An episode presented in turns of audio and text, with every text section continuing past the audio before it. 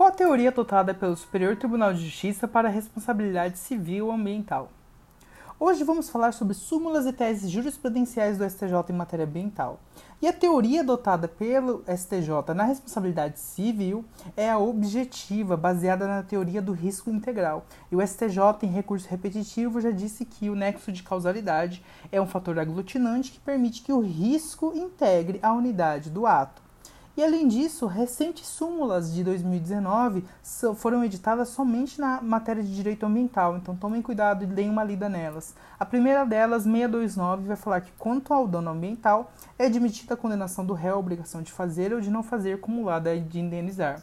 Já a súmula 623 vai falar que as obrigações ambientais têm natureza própria terrem e é possível cobrá-las do proprietário possuidor atual e dos anteriores, a escolha do credor.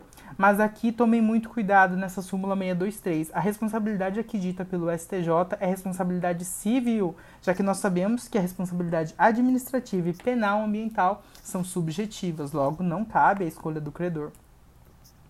A súmula 618, 618 vai dizer que a inversão do ônus da prova aplica-se às ações de degradação ambiental. Já a súmula 613 vai falar que não é capível a teoria do fato consumado no direito ambiental. Isso porque o artigo 225 da Constituição nós sabemos que alberga o princípio intergeracional. Logo, um dano ambiental atual, ele também, se acaso não for cessado, vai afetar as futuras gerações. O artigo 467 vai nos dizer que a execução de multa por infração ambiental prescreve e essa pretensão da administração pública em executá-la prescreve em cinco anos. Tome muito cuidado que o STJ, além de ter muitos julgados ambientais, ele tem alguns recentes deste ano de 2020, como vai falar que não há retroatividade em situações antes do novo Código Florestal, que, ad que admite atualmente o cômputo da APP no cálculo do percentual da instituição de reserva legal. Essa possibilidade do artigo 15 do Código Florestal não retroage a outras situações já consolidadas.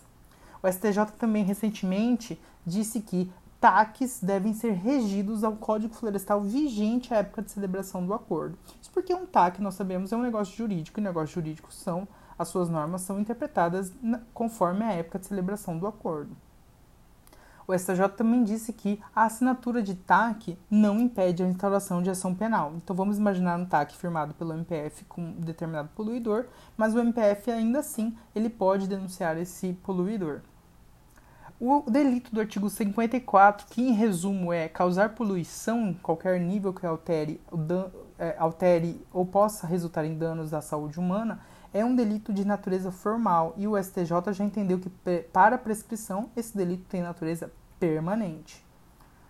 E também o STJ entende que o tráfego de veículos em rodovias com excesso de peso pode gerar danos materiais, danos morais coletivos e também, como medida coercitiva, pode ser aplicada multa civil astrente, ainda que já imputada multa administrativa.